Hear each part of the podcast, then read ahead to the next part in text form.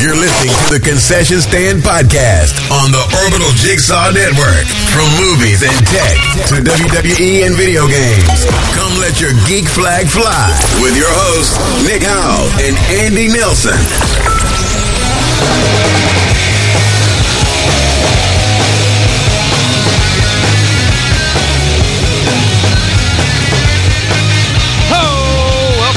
To the Concession Stand. This is a very special episode number 39. I am your host, Nick Howell, and joining me back, finally, from his world tour, back in studio here in Los Angeles, Mr. Andy Nelson. How are you, sir? I am great. It's great to be home. I still don't know what time it is. I'm still jet-lagged. I got back, 4 or 5 days ago, and I was in Europe and parts of that, so it was 7 hours difference, and I still haven't really recovered from all that. But and even Africa. Yeah, that's true. I did go see two continents, but I can't tell you much about what I actually did yet. I still have to wait like 6 months, believe it or not. But I'm telling you, it's going to be an awesome show on NBC. If you listen back a couple episodes, I gave you a couple of clues of what it might be. Yes, got to see a lot of amazing things. Maybe you'll see some pictures on Facebook pages that might maybe reveal some stuff just where we were. But it was the absolute highlight of my professional career. I am so excited to see the finished product of this. I'm so excited to share it with the world. I can't wait for you to see it. I'm really proud of it, and I can't... Yeah, that's enough. Episode 39, the first thing I thought of was 39 Steps, the Albert Hitchcock film. Yes! Right? The second thing I thought of was immediately go to hockey, and it's Dominik Hasek, the Dominator, one of the greatest flip-flopping goalies of all time. Hall of Famer, for sure. Absolutely. And then the one thing that I looked up, actually, that will kind of go into this a little bit. There are 39 boards on a typical bowling alley lane. And hey, who doesn't drink beer when they're playing bowling? Or when they're playing bowling? Or when they're just bowling, right? So, if you're bowling, I will give it a Stone Cold salute. I said give me a hell yeah.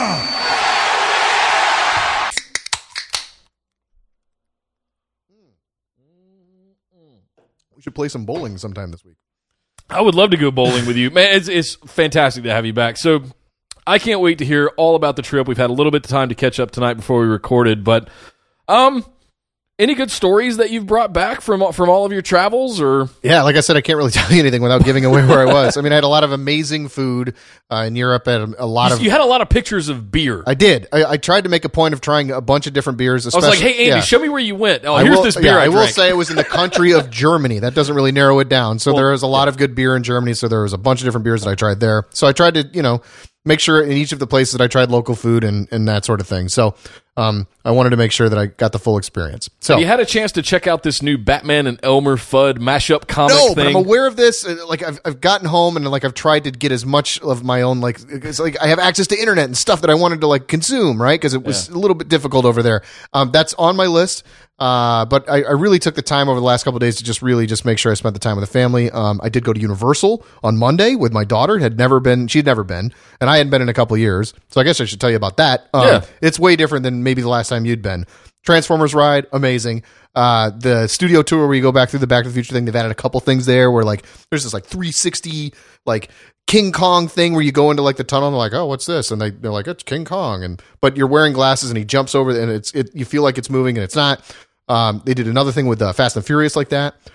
We did the Simpsons ride. We didn't do the Mummy because my daughter was a little scared of going into the Mummy thing. Yeah, it's dark in there. Yeah, but Jurassic Park was her favorite thing because we just got absolutely drenched on this ride. Luckily, I was smart enough to bring a Ziploc bag to put my phone in. But yeah, amazing day for her. The Harry Potter stuff for her was just amazing. And you go in and you're in the room where you get to select your wand and the things move just like in the movie.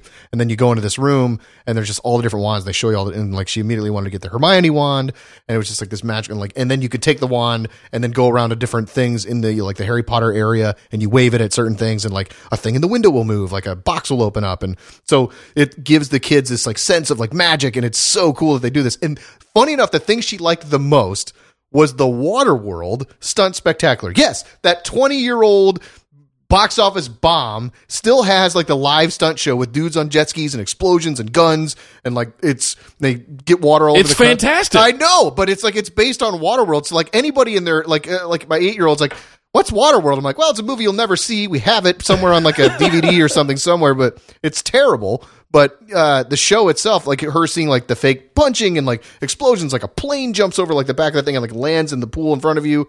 It's amazing. And I forgot how good that show was. So I'm one of those weirdos that loves that movie. So that should bring us to our next topic, actually. Yeah. We need to have a conversation about Wonder Woman because you finally got to see it. I finally got to see it. It's been long enough since it's been out. So we're going to talk very briefly here about Wonder Woman. So if you don't want to hear it, if you haven't seen it, fast forward a little bit until we stop talking about Wonder Woman. So I'm going to let you go first. Give me your kind of takeaways because it's still fresh. You just saw it last night. Yeah, I saw it yesterday morning. I am with the majority of people in the world that just absolutely loved it. I had an issue with kind of the end of it, but I thought she's great. I guess what we were talking about offline here beforehand, I think it's important. Like a lot of people are like, oh, it's another origin movie. And yes, you'd need an origin movie for her because I think everybody knows Superman's the kid that was sent, his planet blew up and he's sent to Earth to be Jesus and save everybody. Everybody knows that Batman's parents were shot. We've seen that scene a million times on, but we've never done a Wonder Woman movie. And most people think that Wonder Woman is just this really powerful girl with a lasso that makes people tell the truth. And then she flies around in an invisible jet. That's not the case. She is a god. She is a daughter of Zeus, right? And so she has godlike powers, which of course we learn in this movie. Spoiler alert, if you didn't know that, but I think what that does is it elevates her to, instead of just like the third wheel girl that just happens to be in the Justice League, she's like on par power wise with the Superman. Batman doesn't have powers, but like as far as like the level, the three of them are considered the Trinity in the actual DC universe. So I think they did a good job of setting her up. I like the sort of naivety of her. And I think they picked a good time period to set it in, the whole World War I thing where women were still sort of struggling to get their sort of power. So once we get into the actual world, it's her speaking quote unquote out of turn in those time periods. And I think that was cool that like the female voice is being heard and it's a total girl power movie. When you get to the point when she actually comes over the trench and goes into the battle and you see her start using her powers for the first time, like for real in the outfit, amazing. I thought it was great because it was a little more tongue in cheek than the other two, the other three if you count Suicide Squad, but I like to forget about that movie like you do. But I thought it was a little more tongue in cheek and had a lot more heart and more fun to it and wasn't as weighted with like it didn't end with the people fighting that like good guys fighting. I still don't think that Batman and Superman ever needed to fight in Batman v Superman, but whatever. So because now they're going to be besties. Yeah, they're going to be best friends when he comes back to life, even though they won't put him in a promotional trailer for the whatever. But yeah, so I liked it. I know that you're on the other side of the fence, so I kind of want to hear your thing. We're probably gonna agree to disagree, but I want the audience to at least hear where our heads are at. You know? Absolutely. So I come at this from a very tactical filmmaking perspective, and I watched this film twice, intentionally watching it a second time to see if the geek in me would be able to get past a lot of the what I've found fault in. So first of all, I want to give kudos to Patty Jenkins. She shot the shit out of this movie. Very well directed. It looks incredible. The post looks really nice on it. So kudos to Patty Jenkins for the work that you put into making this look the way that it did. I think the story was fine. I loved the origins. It felt very similar to a Man of Steel where it starts on Krypton and ends up down here. You kind of start off on the Amazon island. Chris Pine shows up through some magical wormhole in space-time, and somehow they sail out of that, whatever that is. Felt a little contrived. That said, I want to talk about Gal Gadot mainly. The story, first of all, it was 2.5 hours long. Yep. It was a 2.5 hour film. Probably 15 minutes too long, that movie. Yeah, and the sequences that you called out, two, maybe three spots, if you include the ending, where there were big action set sequences, aside from the bow and arrow shit at the beginning, right? Where she runs through out of the trench through the field, then the sniper in the building, and then the big ending action sequence. That total time might have been 30 to 40 minutes of a 2.5 hour movie. The rest of the time was Gal Gadot walking around with Chris Pine while he explained the rest of the plot and the story. And she got to do these cheeky little scenes where she would go in and, you know, grandstand in a time period where that wasn't a thing, like you brought up, right? And it was made to feel awkward and, whoa, who's this woman coming in here and how dare she speak out of turn and all of this kind of thing. My problem mainly lies around Gal Gadot. First of all, she made the deal back in 2011, if I'm not mistaken, or 2012, to do a 3-picture deal for scale for $300K per film. Warner Brothers cheaped out. They took the cheapest one they could get because there was rumors of Haley Atwell, maybe even Gina Carano, somebody else, some of these other buxom fighter kind of chicks that were going to potentially be this Wonder Woman. Haley Atwell had scheduled conflicts with her own spinoff, Peggy... whatever her show was, the Agents of S.H.I.E.L.D. spinoff. Then I'm not sure what happened with Gina Carano. So She came in and did $300K per picture for BVS. What was the other? Wonder Woman, and then Justice League later this year. Of course, it's been a massive success. What I want everybody to climb down off of their pedestals about mostly is what I said in the last episode about how this was the some massive undertaking of a leading woman superhero film. It was okay. As a performance, it was okay. She's very pretty to look at. She does great stunts. I just don't think her dialogue and her charisma is there yet to be celebrated as this amazing five-star actress that she's being put up on this pulpit to be. I agree with you on that. I think what works for me with her is the fact that she's not known. I mean, I like the fact that we don't know who she is, other than maybe she was in the Fast and the Furious movie. But you know what I mean? Like, that's literally all she's done, other than one other little indie movie. And then the same thing works for Henry Cavill as Superman. Like, before he was Superman, who was he? We didn't know, but like, he works. And back in the day, people were like, who's this Christopher Reeve guy? He works, and then he's Superman, you know? Whereas Batman, it's like, when you're watching Batman in 1989, you're still watching Michael Keaton playing Batman. You're still watching Jack Nicholson play the Joker. You're still watching Christian Bale play Batman. This is Gal Gadot. I don't want to call her an unknown, but she kind of is. So to me, this kind of works where I buy it. And I'm not like, I don't have a preconceived notion about her. I get it what you're saying as far as maybe she doesn't have the chops, but it worked for me. That's just my thing. But yeah, I can see where you're coming from with that. I agree with you on the whole Warner Brothers taking the cheap sort of route or whatever like that, but I don't think that affects anything regarding the performance and whatever. I think what you're saying is, yes, they did go the cheap way because they got the whatever, but I don't think that makes or breaks her as Wonder Woman. Would you agree with that? That's just that's a cheap sort of. Are you asking me could they have waited and gotten someone better for a little bit more money? No, the answer is yes. I believe they could have. Sure, but I don't really think that that's a. But I don't think they had time. Yeah, I didn't even put that into like a reason to like or dislike her performance, I guess is what I'm saying. Sure. Yeah. So we're going to get to see more of her in Justice League. The interesting thing will be to see how her performance is in that movie. And will that be based on Gal Gadot, the actress, or will that be based on Patty Jenkins, the director, versus Zack Snyder, the director? And that's where I think it's going to get really interesting. I think those two have set themselves totally apart at this point. They're already framing and writing Wonder Woman 2, the sequel, because it's done so well throughout the rest of the year. You start throwing in DVD sales, Blu-ray sales, and all that stuff. It's easily going to surpass $1 billion franchise. You're going to set up a whole new run of these movies, not to mention the conglomeration in the Justice League movies that they're going to offset. So kudos, they're killing it. Will you at least give me this? Yeah. Do you like it more than Suicide Squad? Oh, fuck yeah. Okay, good. Which, funny enough, I did go back and watch, but that's a story for another time. Because I'm a sadist. I just want to give some quick shout-outs really quick. We've been killing it on the Orbital Jigsaw Network. I wanted to give a shout-out to the Dirty Bits podcast. If you haven't listened to the Dirty Bits, it's fantastic. It's run by Tawny Plattis and her husband, George. And it is a quick 15 to 20-minute episode where she tells the salacious, naughty bits of historical figures that your history teacher probably left out. It's so good. It's such a clever idea. Yeah, and it's really funny. She's getting a lot of good press right now, too. So go over, check that one out, hit subscribe, share it, and you can check that one out. So welcome to the Orbital Jigsaw family, Tawny and George. First of many shows that are going to be coming on board throughout between now and the end of the year. And by the way, good job with all that, man. Thank you. You've been really working hard. And granted, I've not been here to distract you that much. Yes. But still. I had to get rid of you in Europe for 3 months to actually get it done. You've done a great job of like really growing this thing. So I just, nobody's going to give you kudos. So I'm going to do it. So thank you. Well done. And then you're about to tell us, I think, about your other thing you've been working on, right? Yes. So I have been making a total career change. I've left a 20-year tech career in the wings. And decided that I wanted to go be something else when I grow up, and it's voiceover. So wait a minute, grow up? I'm never going to grow up. Okay. I'm a Toys R Us kid. I wanted to go and give voiceover work an honest shot. Yeah. So outside the scope of the podcasting, I wanted to go create crazy video game characters, do nasty dragon voices, and all of that kind of fun stuff. So the first step in that process is creating what's called a commercial demo. Everybody has to get representation at some point. They have to do commercials. It's kind of, call it the day job of the voiceover artist. So I had my professional commercial demo voiceover reel recorded. Everything went swimmingly well. It was fantastic.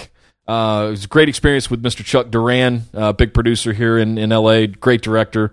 in his studio.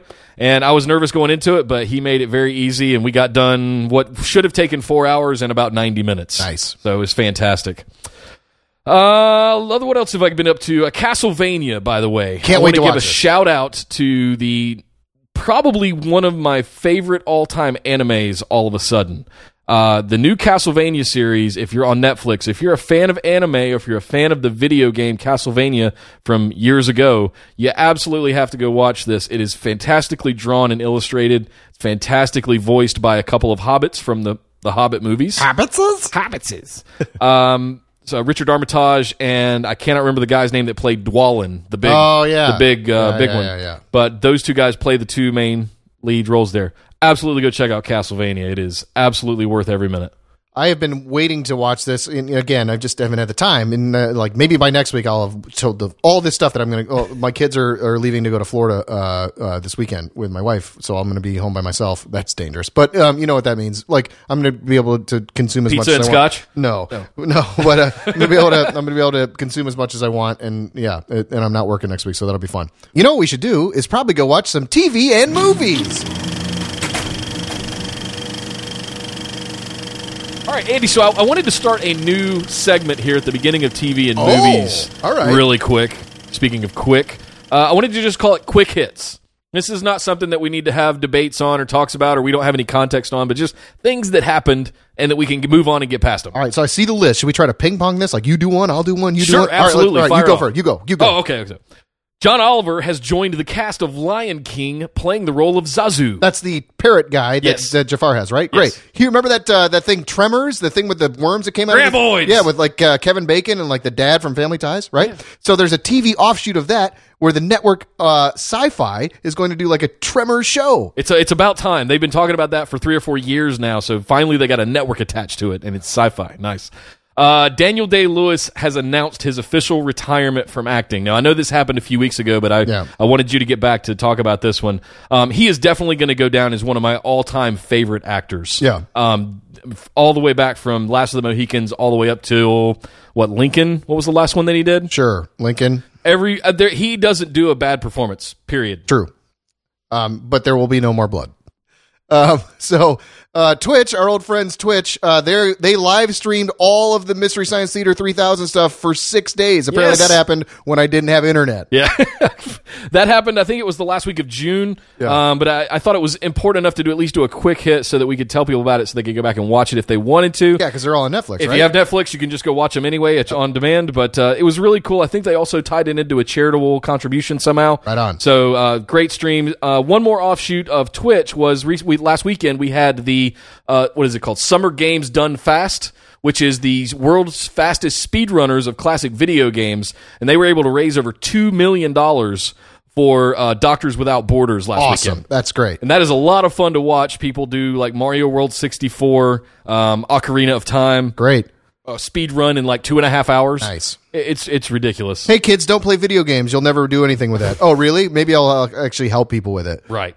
Hey, Ang Lee has a new film project called Gemini Man that's got a release date now. Now, if you know anything about Ang Lee films, they're pretty badass. Except for the Hulk. It's got a release date of October 2019. All right. So we don't know much about this film yet, but stay tuned. We will definitely keep you up to date there. Last thing he did was it Life of Pi? Did he do something after Life of Pi? Did he do something after that maybe that I just forgot about? But Life of Pi was great. I mean, to me, his best movie is still Crouching Tiger. Oh, of course. He did Benjamin Button as well. I believe. Sorry, we're supposed to keep moving. Hulu is adding HBO for $15 upcharge. Huh? So you get to add another $15 to have HBO. Why don't you just get HBO now only costs $15. Right. So why would I do this? I don't know, but whatever. Hulu. Good job. Whatever. It makes no sense. Oh, by the way, your new interface sucks. All right, well, that was Quick Hits, folks. Let's move on and talk about some stuff. I kind of liked it. Quick Hits, it was good, right? It's good stuff. Let us know what you guys think. Yeah. I want to build some more of those into that, so maybe we don't run our mouths as much and we just do more Quick Hits. Let's talk about something I want to call Universe Fever, all right? Universe Fever. Yeah, nice jingle theme song there.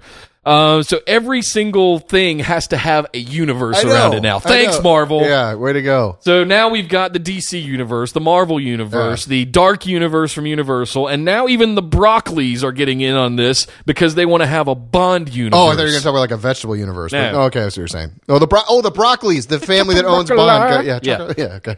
No, the Alfred Broccoli's extended family now own the rights to the Bond properties now want to have a Bond universe. So they're not only going to make James Bond films, maybe they make Q films or Moneypenny or like, I don't know how I feel about this. I frankly couldn't give a shit if I'm being honest. But like, where does this end? Is it like, oh, we're gonna do a Velma movie from the Scooby-Doo universe? Is like is that what's next? I don't know. But I don't know why I don't know why that came to mind. Or like, hey, we're gonna do an Inky the Ghost version from the Pac-Man universe. Like, is that gonna happen? Where are these guys? Look, Clyde, I think was the name of a ghost. A day in the life of Clyde. Yeah, exactly.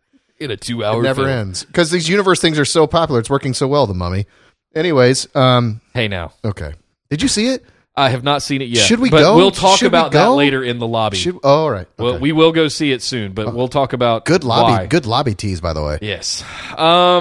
Speaking of universes, continuing on to that same topic, Ridley Scott now wants to turn Blade Runner into a franchise or some sort of universe with all kinds of side shoots and multiple films and all kinds of stuff. I like Blade Runner as a film. I'm not as geeked about it as I am for something like Aliens or that franchise. So I know you really like Blade Runner. So where do you think about this? I really like Aliens too. You know, the new trailer came out while I've been gone too. I've not seen this. Oh, really? No. The update, like okay. You should watch. I've seen a trailer, but I don't know. You saw the teaser probably, right? Where like Harrison Ford comes out at the end. He's like, there was another one past that. So I might have seen it. Okay. Yeah. So there's another one past that. To me, it's with your favorite director of The Arrival, Denis Villeneuve. But, I'm sure make more of these things. And if Gosling pulls it off as the whatever replicant or whatever he is in this movie, I don't know. Cause we'll find out. Sure.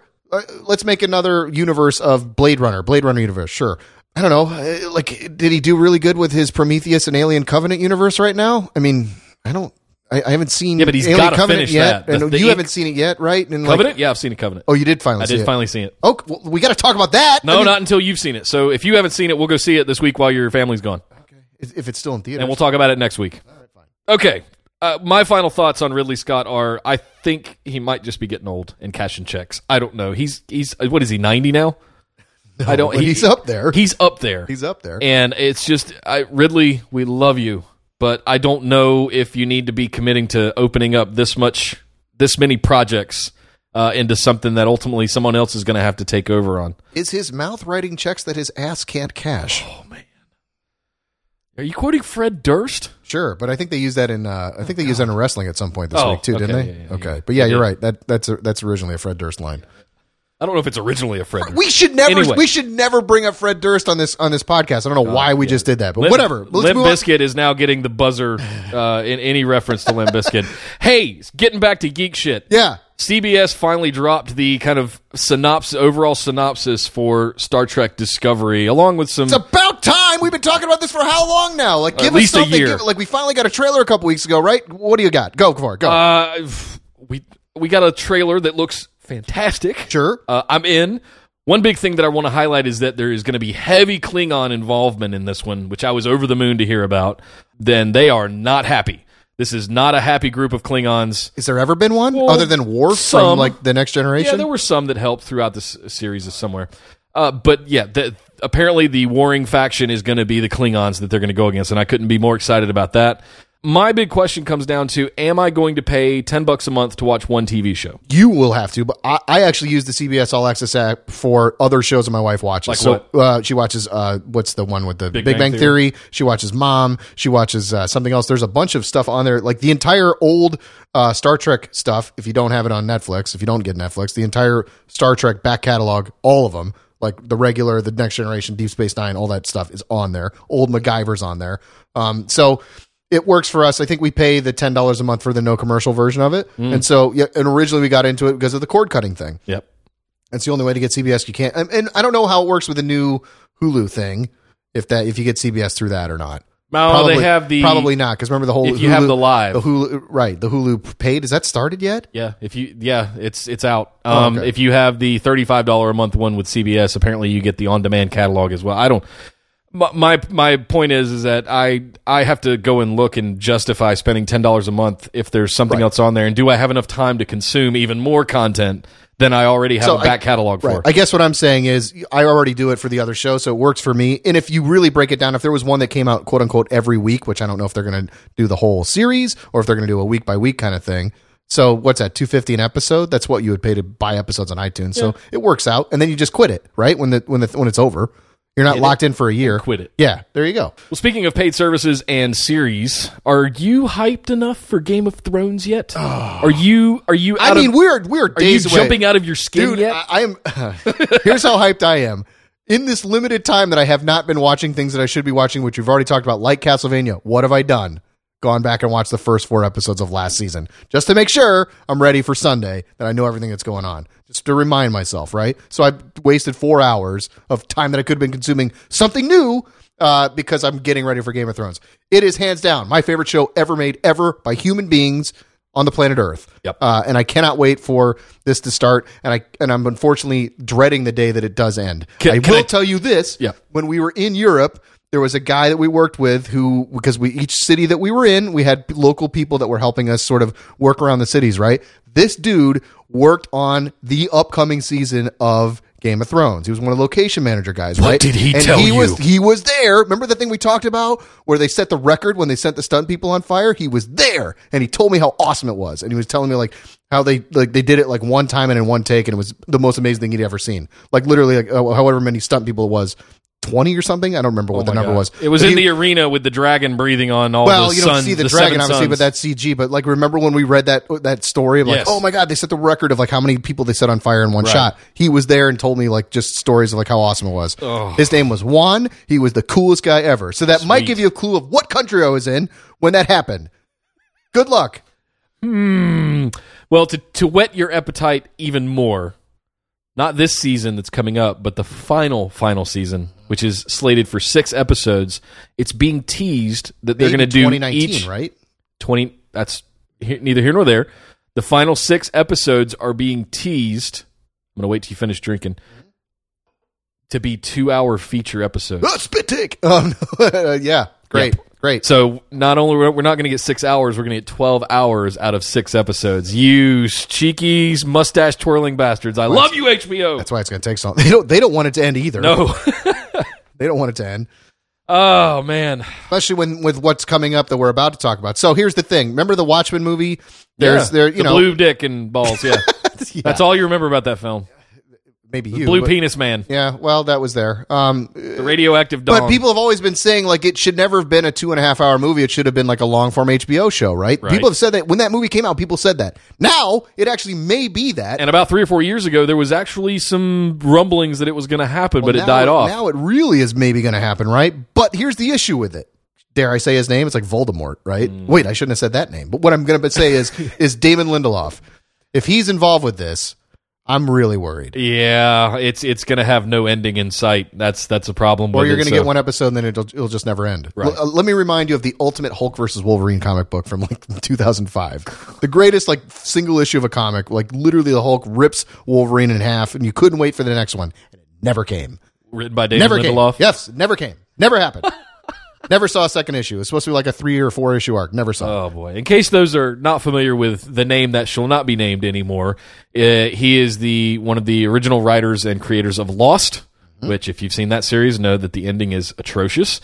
He also was the substitute writer for Prometheus, which was, if you've seen that, you know how horribly god-awful that is. I can't judge Leftovers because I haven't seen it. I have not seen that either, but I'm not holding any kind of high regard for it. Now, there is no deal in place yet for this Watchmen series. There is no official information available yet other than the Damon Lindelof is pitching it to HBO at this time. That's kind of it. I still would like to see it, and they need something like this. They do. Because when Game of Thrones ends, then what? I mean, they'll have something, but... I mean, they caught lightning in a bottle with that one. Well, Silicon Valley's kind of done. I don't know if maybe got one more season left in it. TJ Miller's leaving, too. So and TJ Miller's done. He's not coming back, and he's kind of the punchline of that whole show. So I don't know how much longer that's going to go on. Yeah, that's a very... That's a very defiant move by him, would you agree? Yeah. No, that's a segue! You missed the segue to the defiant one. Yes. You talk about so The Defiant Ones is a documentary series or docuseries or whatever you want to call it. It's 4 one-hour episodes, and it's the story of Jimmy Iovine and Dr. Dre and the legacy of Interscope Records. Okay. That doesn't sound like much on the surface. Right. But once you dig into this, you're talking about everything from mid-'70s Bruce Springsteen, Tom Petty, Stevie Nicks, Fleetwood Mac. Oh, all the way up through everything that you know about the 90s happened at Interscope. Wow. Right? Dr. Dre, NWA, Tupac, Suge Knight, Death Row Records was actually a sub-label of Interscope Records. So this whole thing, all of the story that you know about NWA and Suge Knight and Dre and Tupac and their deaths and the East Coast, West Coast beef from the mid-'90s. Oh, this is all in it? With Puffy. It's all in it. And where can I find it? HBO? This is on HBO, man. I will say that I sat down and said, let me see what this first episode is like. 4 hours later, I'm just sitting at the TV with my mouth agape going, oh my God, that was amazing. And now they all work for Apple, right? And now they are VPs at Apple. That Dre, at least Dre and Jimmy are. Yeah. Right. But it's not Johnny Ive. It's Jimmy Iovine. Jimmy Iovine. Let's just be clear. Because you wouldn't have watched it. Not Johnny Ive. Yeah, you wouldn't have watched it. No. Because he would have just tried to tell you about how amazing the new Apple Pencil is. He's definitely watched the Defiant Ones. He is your arch nemesis. I firmly believe that. And my arch nemesis, like Batman's, is Jared Leto as the Joker, who has now teased his further involvement in the DCU, possibly being a part of that Gotham City Sirens thing, Batgirl, fine. You know what I say about that? Let's just have a different dude play the Joker, and it never happened. What do you think? I'm on both sides of the fence on this one. There's part of me that feels that he was shorthanded, he was shortchanged, that he didn't get enough screen time, approximately 10 minutes of actual screen time in something that he put a lot of effort and stuff into. That's the good side. The other side of me hated even the 10 minutes that I saw him. Yes. Okay? So I'm part of me wants to be fair, part of me hated him and wants to see somebody else do it. There will never be another Heath Ledger Joker. Everybody needs to go away from that and let that one go. And it was the all-time greatest performance of that as far as I'm concerned, and I don't know if anybody will ever get back to that bar again. However, I don't want tattooed Joker, smile on the hand, whatever, with a grill and gold teeth. No. Yeah. No. Go look at the 90s Joker from the cartoons and the anime with the purple crushed velvet suit and all that. That's the Joker I want to see. Dark but funny. Yeah. You know? So my take on this is he teasing it to maybe try and keep himself relevant? Probably. That might be what's going on. I'm feeling you on that. He going to be in Gotham City Sirens, Batgirl, and any of that other stuff? Probably. He might be contractually obligated for all we know. That's true. And maybe they buy him out if they want to make a change, but I doubt they will. That's a bad PR move for them. Yeah, big time. Well, the whole thing is a bad PR situation. Speaking of our friends at DC, you were speculating that perhaps Warner Brothers and DC need to change their name to, what is it? What were you saying? Instead of WB, it's going to be WBA. Oh. You know why? Why? Because fucking Affleck is in everything they're doing now. Hey, maybe they should just get Casey Affleck and just change it to Affleck Brothers. Oh, see? Now you're on the same page. All right. I'm here to help you, buddy. And look, they've now greenlit a sequel, rightfully so as well. I don't think anybody realized how well his film The Accountant did. The Accountants did. The accountants realized it, which is why they greenlit the sequel, but it was on a $44 million budget, and it has grossed upwards of $115 million already. All right. Which is fantastic. And that's worldwide. It even made $86 million. It doubled its budget domestically.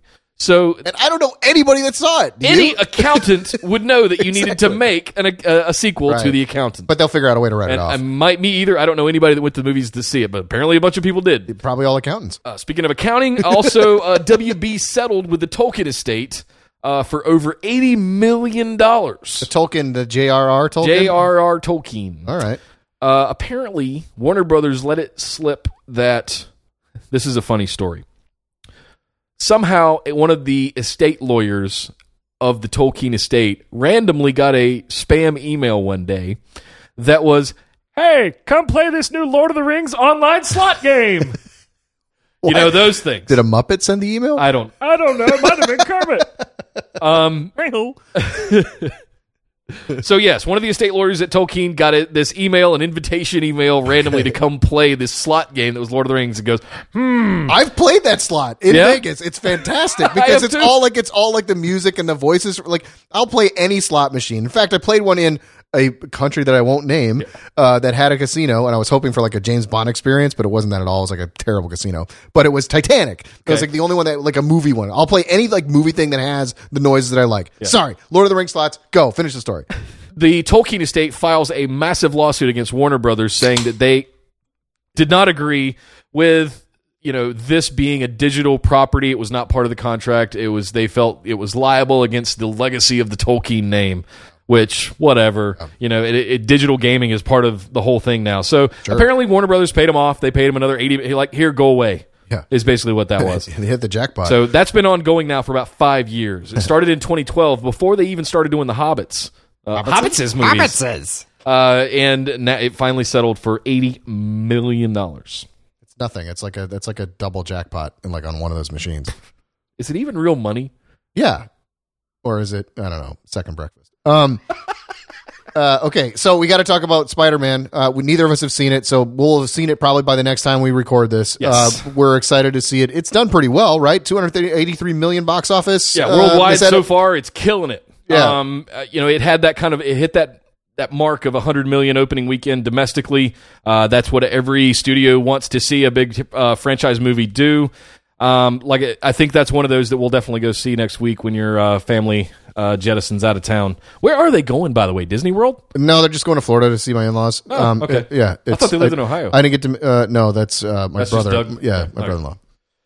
So speaking of Spider-Man, there is something we can talk about. Apparently, Amy Pascal and Kevin Feige got into a conversation about who gets to do what with Spider-Man and all his... villains, right. Rogues Gallery, and this is before she's no longer at Sony now, but yeah. Right. She still has some kind of sway or something over there. Anyway, it's to do with who gets Spider-Man as part of the Marvel Universe and who gets the other properties that are in the Spider-Man world.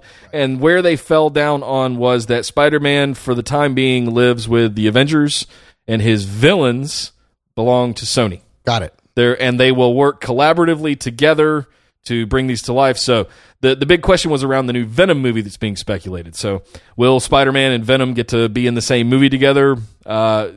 Right now, they don't know. Right now, there's a lot of talk happening, not a lot of confirmation. So we'll stay on top of that one. I can't imagine having a Venom movie without Spider-Man in it. Right. It doesn't make any sense. Anyway. And, you know, if don't forget, it's going to be Tom Hardy, maybe. So, yeah. Tom Hardy is Venom. Oh, Mr. Spider-Man, we'll have to wait and see. I wonder if he'll wear his mask. Perhaps you should have put Spider-Man in this Venom movie. Hey, the other thing Kevin Feige said recently was that he confirmed that Avengers 4, which I guess would be not Infinity War, but then one after that, unless... Is Civil War considered Avengers 3? And I think it is. Avengers 4, the phase. Right. Well, actually, Infinity War is two movies, maybe? No, I think Civil War is considered an Avengers movie because they're all in it. Sure, except for the Hulk. I think Infinity Wars is what he's referring to as Avengers 4. Okay, and he's saying that is the current end of the current Marvel Cinematic Universe, which basically means all the contracts run out and then we'll do a reboot, right? Yeah, you remember if you go all the way back to the beginning of the first Iron Man movie, there was this phased-out approach over the course of 10 years. Right. And that's this has to do with the phases. There wasn't. I mean, they had it on like a paper, like hidden in an office somewhere. And it's on Wikipedia. But then when Iron Man was successful, they're like, oh yeah, we've got this whole like plan, you know. So some Kevin Feige probably drew it up on a whiteboard somewhere and was just like, hey, I've got this idea. Yeah, here's a good idea. Yeah, shut up, kid. You don't know what you're doing. Yeah. So yes, and now he's like, I have all the money. I have all the money.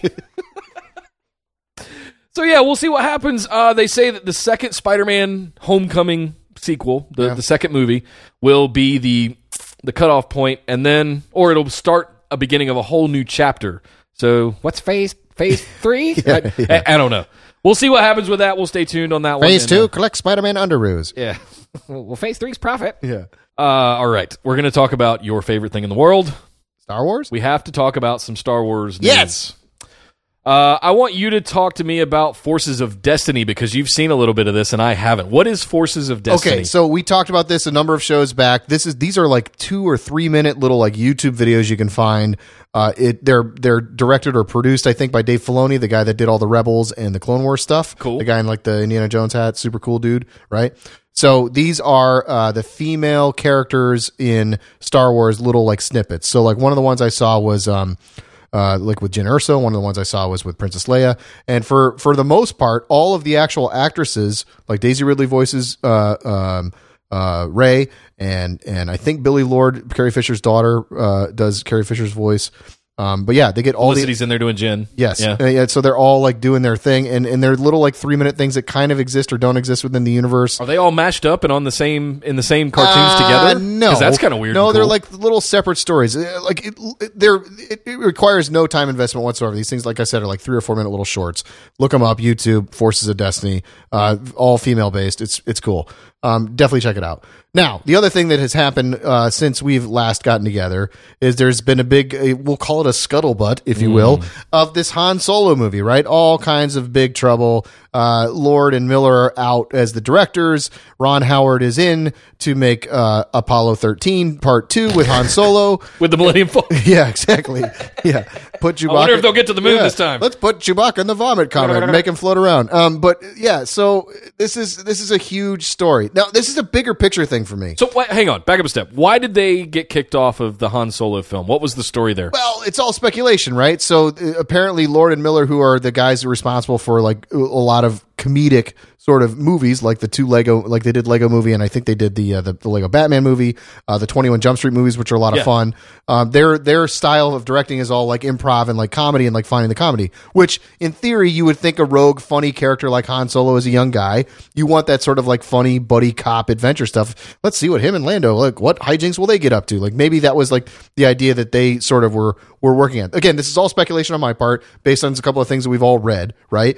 So apparently the brain trust, the Lawrence Kasdan, the guy who is the Star Wars Bible guy, the guy that wrote Empire and, you know, revered among Star Wars fans, and the Disney brass were like, we don't really know if we want that. There was some talk also of maybe Alden Ehrenreich or whatever, the guy that's playing Solo, his performance wasn't that good.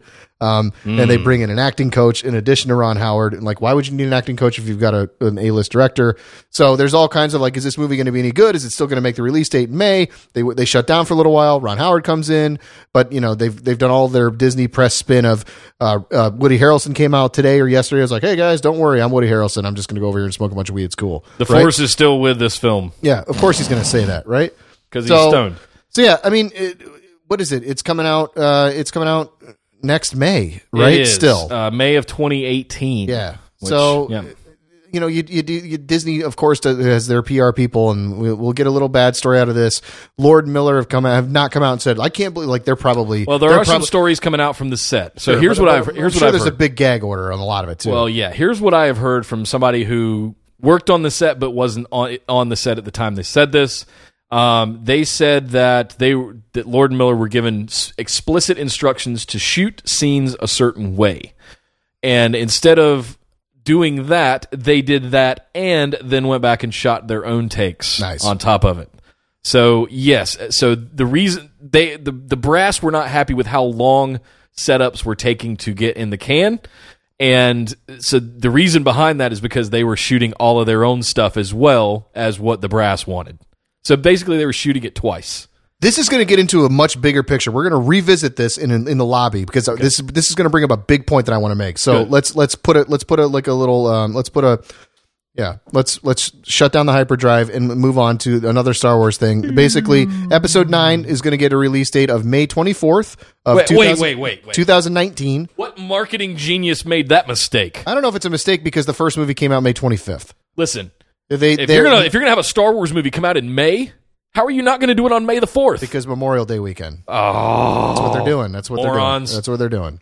Morons. I agree with your logic, and I agree with this logic too. You would get so much geek fandom out of doing it on May 4th. What if May 4th is on a Tuesday? You're right. It's still gonna make money, but either way. The other thing that was actually really good logic, it was long overdue. Yes. Mr. Mark Hamill finally gets a star on the Hollywood Walk of Fame. Well deserved.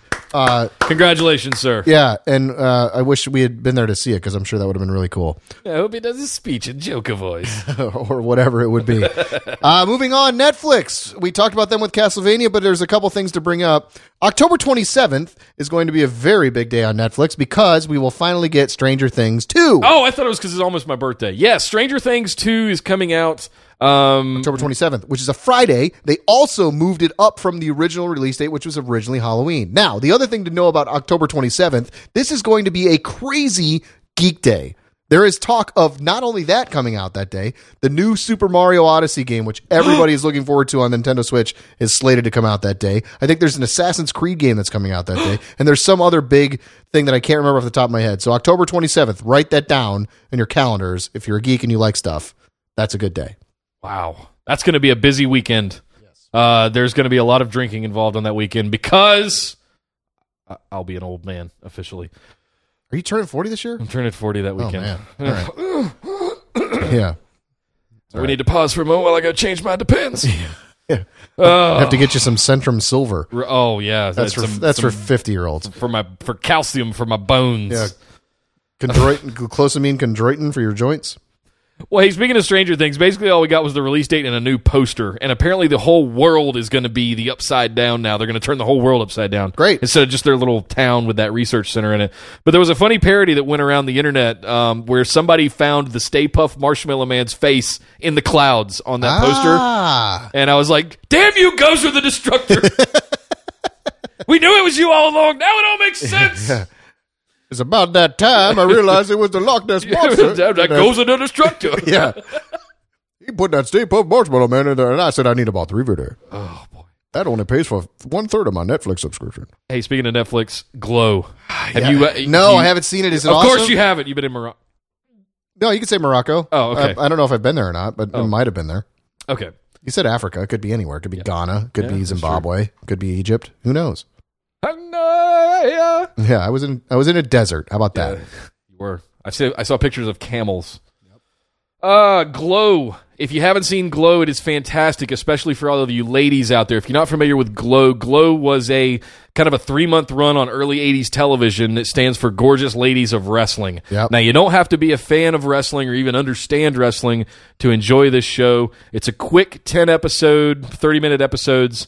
It is fantastic. It's a lot of, you're not going to recognize a lot of the talent that's in it. Again, some up-and-comers getting a shot, but it is a lot of fun. Cool. And it really highlights the true story of how this came to be. This was a real thing that happened. I remember. It's based on a true story of a phenomenon that happened in the early 80s as wrestling was really starting to take off. Still in its regional format. It hadn't become the WWF or anything like that. So they really... If you're a wrestling fan, it's going to be super special to you. If you're not a wrestling fan, just enjoy seeing beautiful women wrestle, and it's a lot of fun. We already talked at length about Castlevania, so we don't need to bring that back up again. Yes. You're more concerned about where the Daredevil and Punisher things, right? Well, other than it's already been renewed for a season 2. Which one? Castlevania. Oh, good point. It's been out a week. Yeah. And it's already got a season 2 renewal on the docket. Let me tell you this. So the thing about that, and we didn't bring it up, Warren Ellis is the guy that wrote it, correct? Mm-hmm. Big time comic book writer, one of the most revered comic book writers recently. The thing you need to go back and watch is they did something very similar, I'd say maybe 10 years ago, and you're as much of a G.I. Joe fan as I am. Mm-hmm. If you get a chance, look up G.I. Joe Resolute. I remember this name from something. Look it up. Okay. And it is that sort of like different take on the G.I. Joe thing that you're going to absolutely love. Did you know that Warren Ellis is also good friends with my co-host over on Busted Wide Open, Sir Ian Dangerous? He's good friends with him? Yes. He knows Warren Ellis? He knows Warren Ellis. I got to talk to Sir Ian Dangerous about this. Yes, you must go talk to Sir Ian about Mr. Warren Ellis. I might have seen him last night. You guys could trade stories. I might have seen him last night after my hockey game. We'll see. Beat me to it, bastard. Speaking of which, if you guys are into wrestling, since we were just talking about Glow, make sure you go check out the Busted Wide Open podcast. Quick little plug there. For that. You guys are doing great on that. It's a lot of fun. We're having a blast doing it, and we can't stop talking about it. So, if you want to hear everything that happens in the week of wrestling in a matter of an hour or two, you can catch up with us over on Busted Wide Open. So one thing I was able to get access to while I was gone were a bunch of trailers. There's a few that we should talk about whether or not I think you've seen all these. The first one is The Foreigner, and not the band that talks about being urgent, but the actual movie. It looks like Taken with Jackie Chan. kind of, but or The Punisher in a weird way. Like, it looks pretty fun. I want to see it. And it's Jackie Chan with a gun. When have you ever seen Jackie Chan with a gun? Never. Maybe Police Story or something like. But never. Like, Rush Hour. He might have used a gun. I don't know. I don't remember. But yeah. No, the trailer for this is awesome. The first minute of it is kind of dull. He's just sitting there and talking to Pierce Brosnan. I want to know who the Obamas are. Brosnan's in it. Yeah, Pierce Brosnan. Yeah, plays the head of the either MI6 or CIA or something like that. I don't know. Perfect. But it's, yes, is this chock full of cliches and all kinds of movie tropes from action movies? Yes, and that's absolutely why we love it. We get to see Jackie Chan whipping ass again. With James Bond. One of my favorites. And it's going to be a lot of fun. This movie, I hope, it's going to make a fortune overseas because it's Jackie Chan being Jackie Chan. And, it should do really well here as well because who doesn't want to go see these fun Sunday popcorn movies? Right. Speaking of Sunday popcorn, if you've ever been to the circus, you got some popcorn. But we had talked about The Greatest Showman or the P.T. Barnum movie. Did we talk about that? We did a little bit. We touched on it. We heard that the movie was coming out. My first thought was, oh, this is going to be really cool, and they go into the dark P.T. Barnum dark thing. This is not the trailer we got. The trailer we got was happy, it's the greatest show on earth. Maybe this is what they're selling us, and we might get that movie. But this is the whole this is the Hugh Jackman Oscar Christmas movie where he plays P.T. Barnum, and it's a happy movie where he's gonna fight to get his circus made, and he'll make he's down on his luck, but he's gonna make the greatest show on earth. Great trailer. This movie is going to turn into a printing press of money. Yeah. It is going to make an absolute fortune. If you've not seen this trailer yet, go check it out because it's Hugh Jackman at what I think getting back to his Les Mis caliber of performer. Yeah. Singing, dancing, all of that stuff is going to be part of this. You've got all of the circus elements. There's a bearded lady in it. There's little people in it. Sold. There's elephants and all kinds of crazy stuff in it. So believe me, this is one that will not be passed over by many people. This is going to be seen by millions of people. Speaking of one that's going to be seen by millions of people, but I was a little bit sad about it, was the Jumanji trailer. It looks terrible. I read that book as a kid, and I played board games as a kid, and so that game or that book, and then even the Robin Williams movie, I loved what they did with it. To me, you always wanted the things that you did in board games to come to life. Just like you wanted your toys to come to life, and I think that this sort of move to a video game thing kind of cheapens it. It's going to be great. The Rock and Kevin Hart and all these people will be fun. Jack Black will be funny.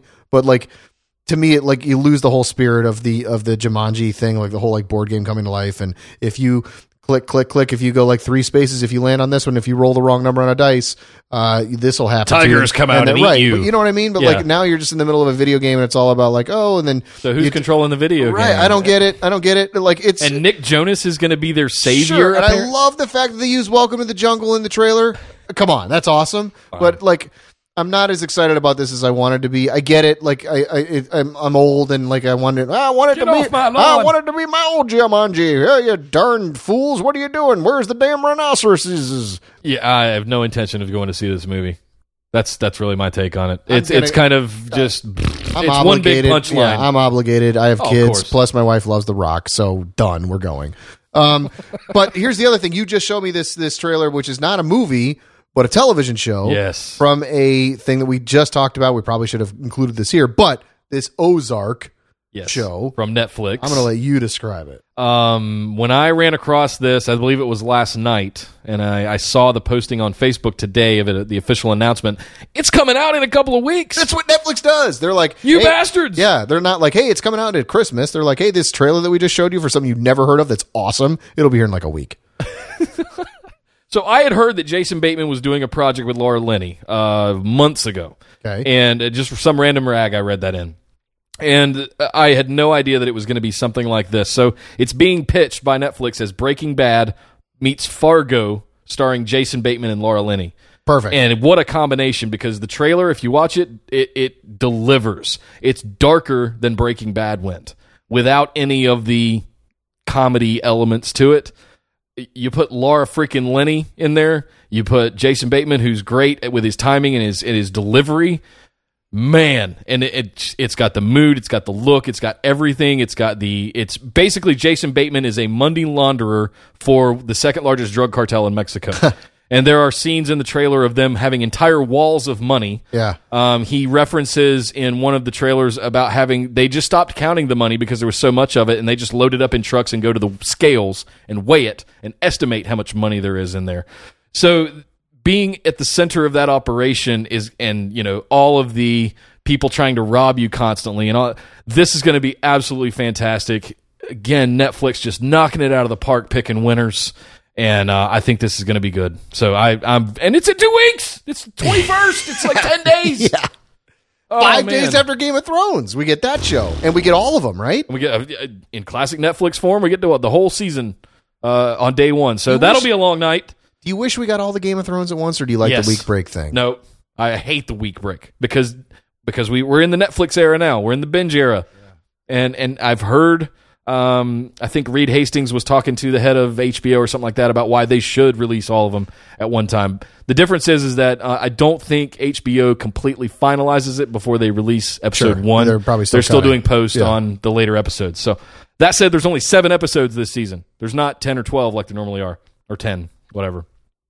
So yeah, Ozark coming out in 10 days. Definitely check that out. Game of Thrones is when? Sunday. Sunday. Exactly, yeah. Oh, boy. All right. Well, that is a lot of catching up that we have had to do on some TV and movies, but we can't get out of here or head to the lobby without talking about some video games. We're going to start with some of the classics on this, right? So, like, Sega, you told me that, like, I knew that they were doing this Sega Classic thing where, like, some of the old, like, Sega Genesis games were going to come out for, like, the phone. That happened now? We knew this was coming. And I missed it. You played, what was it, Sonic and Altered Beast or something? They're on the iPhone and iPad now? They're available on individual downloads. Now, what this is a promotion that Sega is doing called Sega Forever. Oh. It's got this neat, you know, existential name, right? Yeah. Sega! Yeah. But it's Sonic the Hedgehog, Crazy Taxi, Altered Beast, and 2 or 3 other... Oh, I've got them written down. Comic Zone... Phantasy Star 2, Kid Chameleon, some of the greater classics from Genesis. Okay. Here's my take on it. I downloaded Ultra Beast and I downloaded Sonic, the first Sonic game, and played them for about 5 minutes until the novelty wore off of that I was playing an old retro game. Yep. And then I remembered that I missed the tactile functionality of having a controller in my hands. Oh, is this the thing like, you're on the iPad and it has like the little circle that's like you move your thumb and that's supposed to be the stick, and then there's like fake buttons. And it just doesn't work. Yeah, like I remember when they made like NBA Jam for the iPad and like the iPhone, it was like the same thing. Like it just didn't have that same feel. Okay, I get it. I see where you're going with this. Weren't they going to do, maybe they're doing some other Genesis at the end of the year, kind of like the Nintendo Classic. I think they're doing a newer Genesis Classic. Sega is bringing a classic version of their console back, but it's also going to play the cartridges. Oh, that's what Nintendo should have done. They one-up Nintendo so that any of your old cartridges for if you have collector games and things like that. Like you can NHL still... 94, which is 10 feet away from us. And I believe Altered Beast is in there, too, as a matter now that I think about it. There you go. That's probably worth some money now that I'm thinking about it. Yes, Nintendo is also doing the Super NES Mini now. And while I don't want it, I do. They've got like this. Oh, they got me on this one too because there's Star Fox 2. I love the original Star Fox, and Star Fox 2 was never released to the world ever, but it's on this thing. And it's also got 21, including that one, 21 pre-installed games that are a who's who of Super NES games. Yes, right? Except for all the Super Star Wars games. But fine, I'm okay with that. It's fine, whatever. But, you know, the Mario Karts, the Mario World, all of the ones that you wanted to play on Super NES. Like the first Super Mario Kart game, which was like we had like tournaments in my fraternity of like 65 people playing this game. Yeah. Like I know that game more than I know the 64 Mario Kart game. More than you know Tecmo Bowl? No. Okay. Hut. Yeah. Ready, down. Hut. Yeah. No. September 29th for $80. Good luck, folks. Yeah, good luck. Nobody can get it. Nobody's going to get one. And I'll get one and I won't play it again, just like my NES Classic. But they did say that they have extended the controller cables another 5 feet. Oh, good for them. Good for them. My advice is get a 20-foot-long HDMI cable and just sit the thing on your coffee table. There you go. It's probably that's cheaper. The way to solve the problem there. There's another game that you played for the Switch that we wanted to talk about. Yes. So there was a big release, one of their original Switch games designed for the Switch. This game called Arms. So imagine like a Nintendo version of Tekken or something, where there's these little characters and they have these like go-go gadget, like Inspector Gadget arms that shoot across the screen. So you're holding the Joy-Cons. So it's not like Rock'em Sock'em Robots. Yeah. So think of like Wii boxing. Yeah. You know what I mean? Like where you're punching and you're doing stuff with your hands, like punching the screen, but you're trying to hit stuff or make a move with two hands. Like it's actually really fun. Okay. So it required us getting actually another Joy-Con controller, like the two pieces, so we could actually do a two-player thing. But it's a lot of fun. It's really cool and really inventive, and it's got that like Nintendo fun thing. So if you have a Switch, if you're lucky enough to get one, which they have them all over Europe, by the way. You can get them anywhere. They have them all over the place. Yeah, Andy even offered to bring me one home. Yeah. And I'm like, yeah, no, I still don't want one. Sorry. Yeah, this game is a lot of fun. It is not, it's an okay one-player experience, but I could really see this. Like, my daughter and I have been playing it a bunch. It's a very cool, like, two-player in the room kind of game. Nice. But that leads me to another thing. I did get home. I remember I was talking about, like, I wanted to get... some reason, like, I'm into fighting games this summer, so that's ARMS. I got that one, and I also went and picked up Injustice 2. Yes, and Tekken 7. I have not started Tekken 7 yet, but I have delved into a little bit of the Injustice 2 thing. It's just what I expected it to be. It's super fun. It's Mortal Kombat style, like left right sort of fighting thing, and you can punch people through walls, and then like the finish. You've done the crazy finishers where Superman flies you to orbit and does all that. I haven't gotten to Superman yet, but I've gotten like I've done the Flash one and the Batman one, and the Green Lantern one's great. Does he run over you with the car? Is that Flash, the Batman one? No, he picks you up in a Batwing and like takes you up into the like the stratosphere, and like you see like the Batwing silhouette in the moon, and then he comes down and like shoots you a bunch with the Batwing. It's awesome. And then the cool thing about that is like the story stuff around it. So like before you like it's like you're Batman and then you have to fight this guy because of something, right? This universe is set in like in a weird way where like Superman's a bad guy and he's like in prison from something. Like they had to come up with a reason that Superman had to fight Batman in the game. Right, so they're like, oh, Superman's a bad guy because why else? Why would it would always be like Batman fights the Joker or Batman fights the Riddler or Batman fights Gorilla Grodd? No, it's like we need to see Batman and Superman fight. So Superman's a bad guy, and then the finishing move is him saying like Martha. No, but yeah, so it's a lot of fun. The cutscenes are really well done. I can't wait to finish it. I don't know if there's like unlockable characters, whatever, or different skins, but there's like little things like, oh, you can get this better cowl for Batman and it makes his power better. So there's like little like achievement reward things to do for your fighters, which makes it more than the typical fighting game. Yeah. I mean, I'm into it. So yeah. Injustice 2, if you like DC Universe, go for it. Cool. We got some word that the Naughty Dog guys are not done with the Uncharted universe. Dare I say that word again. However, they're not going to involve Nathan Drake anymore. Aww. Now, what this means is that there's a lot of side characters like Sully and Chloe and all of these other side characters. So even the villains are kind of cool. Yeah. Beyond Lost Legacy that's coming out later this year, we're going to get more in the Uncharted realm of tomb raiding and, you know, all the thievery. Great. And so I'm excited about that. All right. I need us to take a breath and have a little beginner moment of silence, because we are getting ready to enter. Not only are we getting ready to get Game of Thrones, not only are we getting ready to get Ozark, we are getting ready to get Destiny 2 beta. Yes, that comes Tuesday on PS4, and then I think Xbox on the next day on Xbox. Yeah. And then it runs, so from the 18th through the 23rd, the Destiny 2 beta, which will put in motion arguably the next 6 months of our video gaming careers. And on the 23rd, apparently, like there's like a 1 hour window where you get to go explore the social space, the farm. There's like a 1 hour window, like 10 a.m. like Pacific time, where they're going to open that up for everybody. So while people are, can you imagine the lag while everybody's trying to load into that? But it's not like you're going to miss it because you're at work. I believe that's a Sunday. So yeah, I might have pre-ordered it for both systems. I didn't pre-order. I actually forgot that I had pre-ordered it, and I went to pre-order it again, and it goes, "Oh, you've already pre-ordered it." Oh, well, thanks. Yeah. All right, some quick Blizzard news, then some things that happened this week. Overwatch, for the Overwatch players out there, you are probably over freaking the moon that Doomfist has finally arrived, the great villain that is kind of the center of the lore of everything that goes on in Numbani and all of the other areas of the world of Overwatch, has finally arrived. Now, he's an offensive character with a giant fist, and he basically shoots little shotgun shells out of his left knuckle as a primary attack, and then his secondary is this giant fist that just shoots lightning out of it, and he does all these crazy meteor strikes as his ultimate.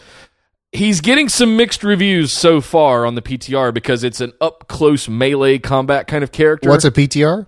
Public Test Realm. Okay. So people that are playing it over there are, you know, testing certain strategies out. The overwhelming thing that people are complaining about right now is that he has no escape ability. So while it's great that you can charge in and beat the hell out of somebody, you got no way to get out and usually just die. Right, because by the time you got in there and taken two or three people out, you're dead yourself. So more to come on that. I haven't had a chance to go in and play him yet. I'm looking forward to it, but stay tuned for more on that. But this, like, he's available. You can go, like, it's not like when you said public test realm. That means like everybody has access. You know, I honestly don't know if he's been officially announced. He may be available as of yesterday. It may be next week. I know when I was on my PS4 this morning playing on Justice, there was an Overwatch update, so maybe that was part of it. That might have been it then from yesterday. Okay. I wasn't completely sure whether they had officially put it out there, but he's out there.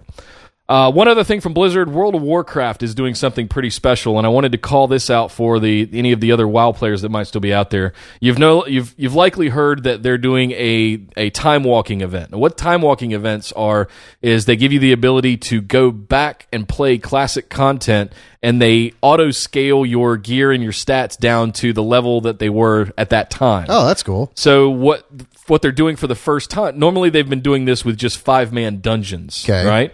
For the first time, they're doing this with a 25-person raid. Wow! So you're going to be able to queue in with a group, just matching, right? Sure. And go in with a 25-person group and do a raid in Black Temple, which is where you go in to fight Illidan. Now, this was in the first expansion that came out called the Burning Crusade. What year was this? This is 2000. Yeah, that's when I started playing. And then stopped. Yeah, 2005. 2006. 2006. I was... it's when I came out here. It's 2006. Yeah. I was playing it at your place when I first came out here. I was just married, yeah. Yep. So, yeah, that's happening. And, you know, if this goes really well, the fact that they could now do the looking for group or looking for raid multiplayer matching across all of these older raids and older content... Now things start getting really interesting again, and LFR actually might have a real purpose other than just grinding for gear at the top level. Now they bring some of the fun back, and you don't have to go in and try and solo all of this older content. So just a couple of quick hits there from Blizzard, some big updates. So if you play either of those games, let me know. I'd love to come play with you. You know, I think World of Warcraft is certainly a blockbuster of a game, but back to the movie side of things, we've had this sort of like... problem with these supposed blockbusters this summer not quite living up to expectations. I think this is something we should go chat about in the lobby. Let's all go to the lobby to get ourselves a treat. Well, Andy, I want to start this conversation out. First of all, we're calling this episode Blockbuster Fatigue, and you might have heard me use that phrase in the past. We certainly have. Overall, this is a sentiment that people feel when there's just... You find it impossible to get excited about a big tentpole film anymore because everything is now a big tentpole film, and every week there's a new big tentpole film coming out that are these blockbusters or these franchises, and it's so much that you become numbed to the excitement of the fact of the. I think Star Wars might be the only one that's been immune to this so far. Yep. But I want to start this conversation out by reading a quote. Okay.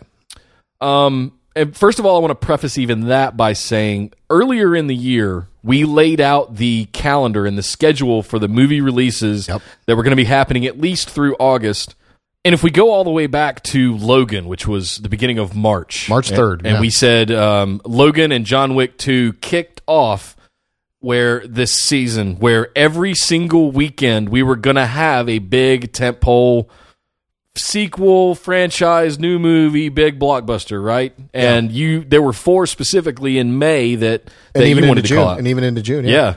So, I mean, every single weekend we've got one of these big blockbuster, oh my God, I gotta go see this movie kind of thing going on. And I just, like, 2 or 3 weeks ago saw John Wick 2 and Logan. And, you know, when we recorded the last episode, I had finally watched those. What's happened here is I've got this weird overlap of back catalog where I'm not seeing movies until they get to, by the time I get around to seeing them, they're already out on video and DVD. Yeah. Because there are so many of them. So I want to read this quote. This is from I believe it's the Hollywood Reporter. Save for Guardians of the Galaxy 2 and Wonder Woman, every single summer tentpole so far, up until we were at in the middle of July, has underperformed in North America for varying degrees, resulting in revenue for the season currently running at 8% behind the same period it was last year. Even worse, the gains made earlier in the year with movies like Logan and John Wick 2 that we were talking about before. Beauty and the Beast. Thank you. The gains that were made earlier in the year because of those have been eroded to the point where revenue for the full year is now even with 2016. So it's balanced out to all of basically where 2016 was. So they made so much in the beginning and they've lost so much since then that it's now balanced out to be where 2016 as a full year was. Right, which wasn't how it was designed, because in theory, the movie should start making more as we hit Memorial Day, July 4th, and those are the big times. But yeah, go ahead. No, so it's... That was the end quote, I should say. So I think where I come down on this is we've talked about this plenty of times before. There's just too much content. I, as an individual, I can't find the time or the money to justify going to see 4 big tentpole movies or more every month. So here's the question. Is it blockbuster fatigue or is it sequel fatigue? Because what's happened is the movies that have underperformed, if you look at the numbers, are... the ones that are sequels to something. By that I mean Guardians doesn't count. Wonder Woman sort of doesn't count because it's not really a sequel, right? Those are newer things. Fine. Guardians got out of the gate early because they were the first big summer tentpole thing. Yeah. Early May before I left. But then you look at Alien underperforms. Pirates of the Caribbean for sure underperforms. Transformers, while it's made a bunch of money, it's not made what it's expected to make. Despicable Me 3 didn't do what they thought it was going to do. Is that worrying studios so much? I don't think so, because what we have to remember sometimes is that while these are not necessarily failing domestically, a lot of these movies and these sequels that are getting made, and yes, we are tired of the 5th Transformers movie and the 5th Pirates movie, but they're still printing money here, even though it's not the numbers that they wanted over here. It's the overseas market. That's what this is all about, dude. Yep. This is all about they're making a bunch of money over there. Now, the things that we're hearing about here that are the big surprises, the Baby Drivers, which I haven't seen yet, it's got a big thing. Wonder Woman, new sort of like happy movie, blah, blah, blah, right? I will bet you that when Atomic Blonde comes out at the end of this month, it's going to make a ton of money. Why? It's something new. It's something different. Yes, people are going to go line up and go see the Pirates and the whatever, but it's not like I have to go out and go see that. Just like the stuff that you're saying. I don't need to run out and see these things. So is this even like, are we fatigued by it? Is everybody fatigued by the blockbuster, or are we fatigued by like, okay, just give us something new and different? I think there's a weird effect that happens here. I think the studios rely on the rags, the magazines, to tell them how their movie is performing. Meanwhile, the rags are only reporting on the opening night or the opening weekend and not the overall performance of the life of the film. That gives us a sort of jaded sense of wasting money to go see the movie at the movies in the first place, or in the cinema in the first place. And it's this weird circle effect that happens where, and then the movie studios scramble and want to cut budgets and want to do all kinds of crazy stuff because they're not making money. I'm doing air quotes. Yeah. But they are. You use Transformers as an example. If we go back and we look at Transformers, it didn't have a big $100 million opening weekend. I think it did something like $65 million on an opening weekend. However, that movie's still done $500 million since it came out 2 weeks ago. Yeah. A week and a half ago. So, yes, a lot of that was the overseas market you were according to, but that movie is being sold as a failure, even though it's made $500 million. It's not a failure. It's below expectations domestically. Based on what? Based on what they originally thought the movie was going to make is what it is. So here's another example. Yeah. So this is the 5th Pirates movie and the 5th Transformers movie, right? So it's just like, oh, it's another Transformers movie that's coming out. I guess I'll go see it because I like the Transformers franchise. There was a time when there was a Friday the 13th Part 5. Mm-hmm. Didn't cost $200 million. No.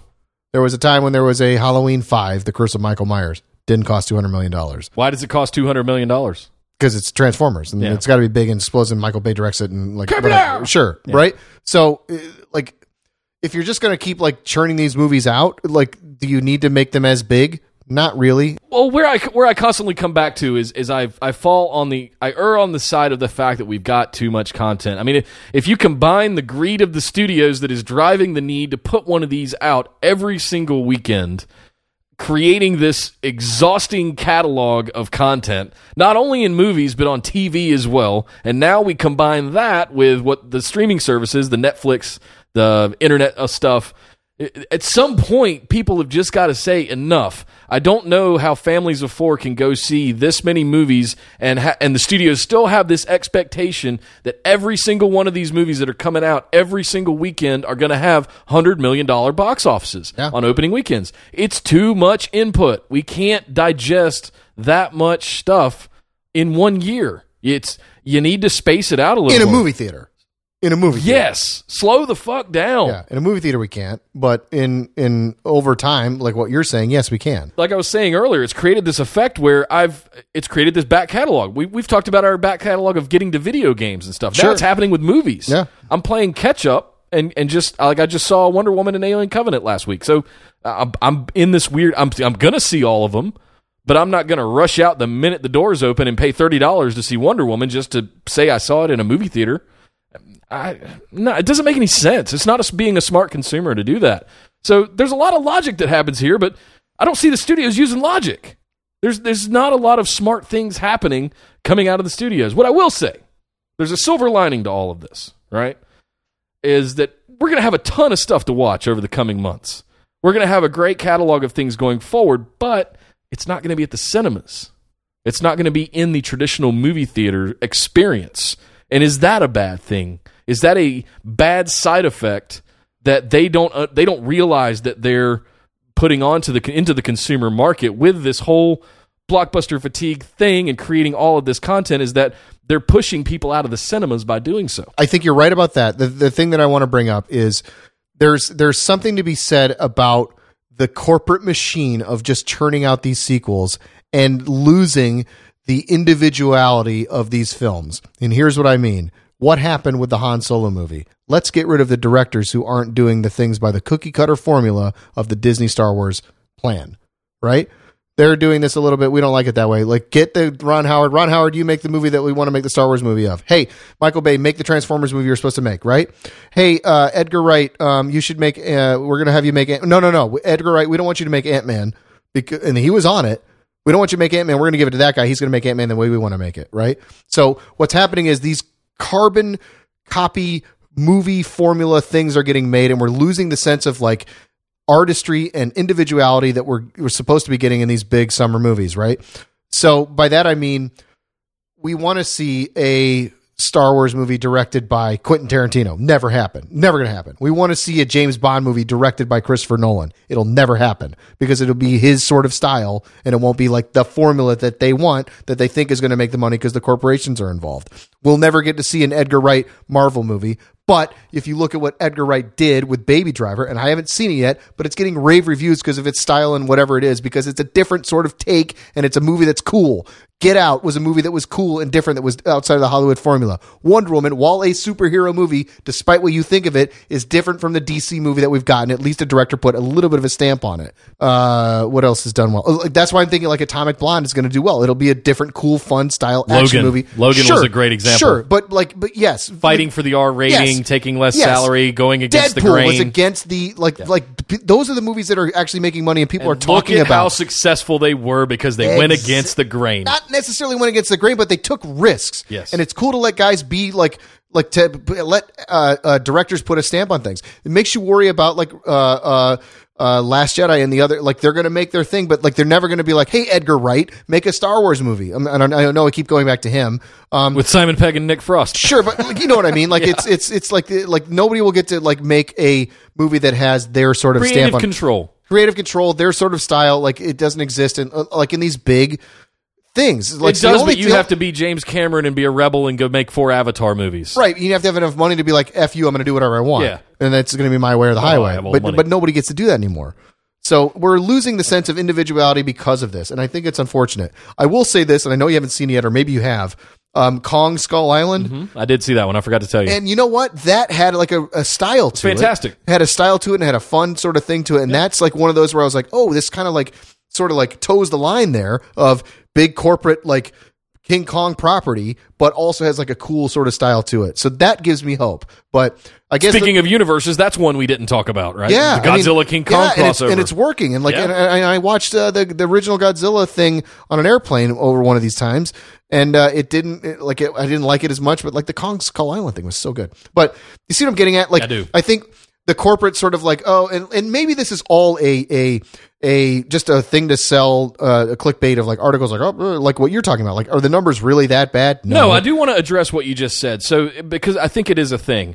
The studios are corporations. They're treating movies like properties. Yes. I'm sorry, not property, products. Mm-hmm. And they are product managing a set of priorities of what needs to get accomplished to develop that product. Right. And that has an XYZ list of priorities to do. That is not, the creative control is not being, hey, here's this spec script that we've got, Mr. Director. Yeah. Go make it. And here's $60 million to go make it with. We'll see you in 6 months. Yeah. Passengers. Can't wait to see the first. Passengers was an example of that.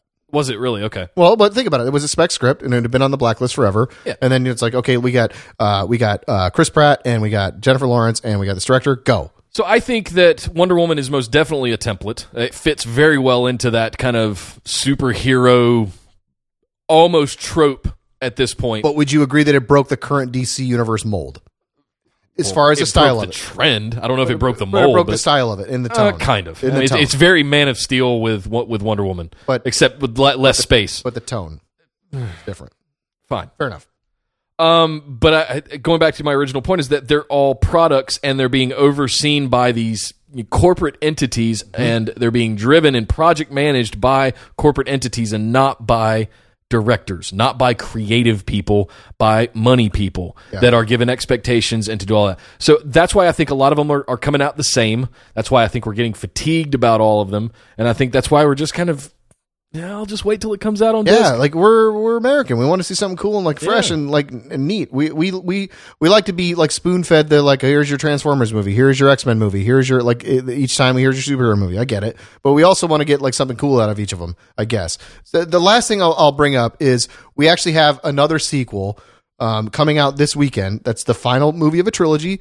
That is getting advanced reviews, which we don't like to read advanced reviews, which is going against all the things we've been talking about. And it's another corporate thing, but it's supposed to be awesome. And that is the new Planet of the Apes movie. Mm-hmm. And we'll see how this falls into what we've been talking about as far as the hype, as far as the box office, and as far as the quality of movie with an individual director stamp on it. So, but I mean, is it pretty predictable of what the outcome is at this point just by looking at trailers and kind of following the story through a through line? It is. Could be. It's going to be. There's no through line with the Transformers movies from 1 to 5, no. But like this is a true trilogy with the apes. Yeah, absolutely. But I mean, we could pretty well. It's pretty predictable of what's going to happen. There's going to be a war. There'll be some standoffs. Woody Harrelson being the bad general and Andy Serkis being Caesar, and yeah. That's not to take away from any of those performances because Andy Serkis doing his mocap stuff is top notch. It doesn't get much. Will it wrap up a story? Hopefully, I don't know. We'll see. I honestly don't want him to wrap it up. I think that's a great universe. I keep using that word. I want to live in that world, much like I love living in the Lord of the Rings world. I enjoy living in the apes world of that kind of conflict, and there's a weird moral conflict there, line that gets blurred, right? Yeah. So that one specifically, I don't mind so much, but I think what I keep coming back to is that there's one of these every single weekend, and it's no wonder we're exhausted. It's no wonder we're just worn out. And it's no wonder we're excited when we see something like Ozark come up on Netflix going, mm-hmm. Oh my God. Different. It's new. It's cool. Wow. That's kind of, I want to see new original ideas. Yeah. But at the same time, we're also excited about Game of Thrones on Sunday. But yeah, you know what I mean? But again, it's like that world again, living in that world like Star Wars or Lord of the Rings. At this point, it's got such a legacy behind it that you enjoy going to Westeros. Whatever happens, you'll just go with it, right? Because you enjoy. They've developed and established that world. That's the difference to me. Pirates, I don't feel that way about. Transformers, I don't feel that way. No, there's not an established world. It's just like here's the Transformers doing this week. Here's Johnny Depp doing this week. The smartest thing they could do with Transformers, since we've been hung up on that one, even though it did make $500 million, I want to keep harping on that. Yeah. The smartest thing they could do for me. And I wish they would have done this originally, is told the original cartoon story in a live-action format I want to see the ship crashing on the side of the mountain, the Constructicons. Uh-huh. I want to see Spike and his son, or was it the other way around? The dad with the son that found him, the construction guys. I want to see that whole story played out. So if they did anything more, I'd love to see them start over in a weird way. Maybe not with the same CGI'd characters and all of that kind of stuff. I don't know. I think a new cartoon could be something that they could do. Maybe a Netflix cartoon. Yeah. There's all kind of, Disney could maybe get a hold of the property somehow. What is it? Paramount? It's Hasbro Paramount. Paramount. So I don't know. There's all kinds of, but I don't think we need any more of these movies from Michael Bay. I think this needs to be the last one. Yeah, I think you're right. But if it's making enough money that it probably won't be. And then we'll want Michael Bay to go make another Bad Boys or another Pain and Gain. I want Michael Bay to go make Michael Bay movies. I'm tired of seeing Transformers movies. Michael Bay does what he does very well, but he only does that very well, and it's not Transformers movies. I'm sorry. The CGI looks fantastic. If you have your VFX reel have part of the Transformers movies on it, you don't need to look for a job anymore. You're easily going to go find work. So, I mean, that's our sort of talk about the blockbuster fatigue here in the lobby. Now, there is a certain person in the world that is going to have a little bit of wallet fatigue. Ooh. You know what I'm talking about? I do, actually. What's this about? This is somebody who probably spent a lot of money to get maybe one of the most popular robots who wasn't a Transformer. I don't know who did it, but I know what was bought. Go for it. Wait, whoa, wee. Is that to say your impression? That's awesome. R2-D2. That's good. The original R2-D2 was sold at auction for $2.7 million. This is the prop used in the 1977 movie, like one of the original. Does it still drive around? I have no idea. But like, if you were the guy that has the R2-D2 and you had $2.7 million, like, is there like, do I see a 2.6? Do I see a 2.6? And like Warren Buffett raises his hand, and then like the Koch brothers are like, oh, I'll go 2.7. So like, you know who ended up buying it? I have no idea. I'm just speculating. I'm speculating. It's like this crazy like rich guys that are just like in a room like, who wants the R2-D2? It's like some dark Fidelio party that you have to have some exclusive thing in Beverly Hills. Yeah, right? It's like the Eyes Wide Shut people are there, and Bill Gates. Yeah. So, yes, I'm sensing a thunderstorm coming, which will lead us to our lightning round.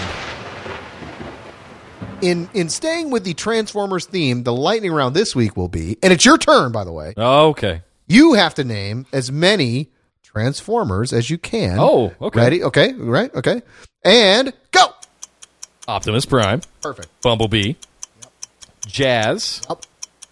Megatron. Yep. Starscream. Yeah. Soundwave. Laserbeak, Ravage. Huh? Can you think of any of the Dinobots?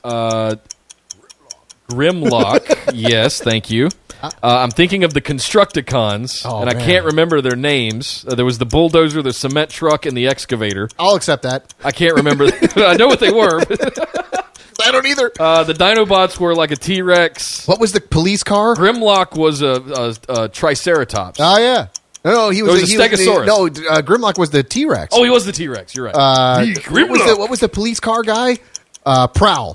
Yeah, Prowl. And then there was one with the Ironhide. Ironhide, yes. Oh, man. What else do we have?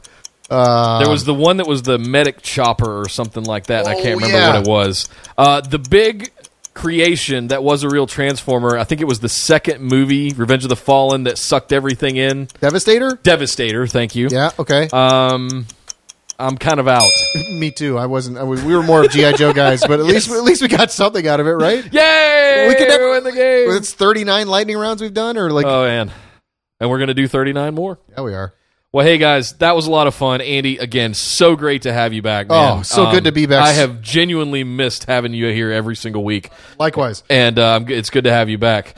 Guys, we've gotten a lot of reviews. We want to pick one out every week. We'll start doing that next week to read at the beginning of the show. Thank you for all of this wonderful feedback. Yes. We've missed you guys. Thank you for being patient with us as we've been a little sparse getting our episodes back, but Dr. Nelson is back in the house. You're a doctor now? Doctor. Oh, okay. And we are back to doing this every single week going forward.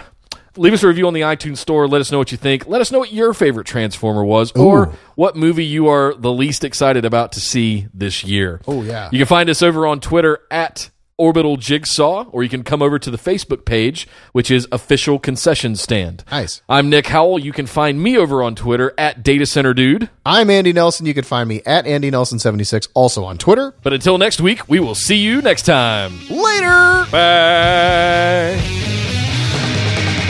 This show is part of the Orbital Jigsaw Network.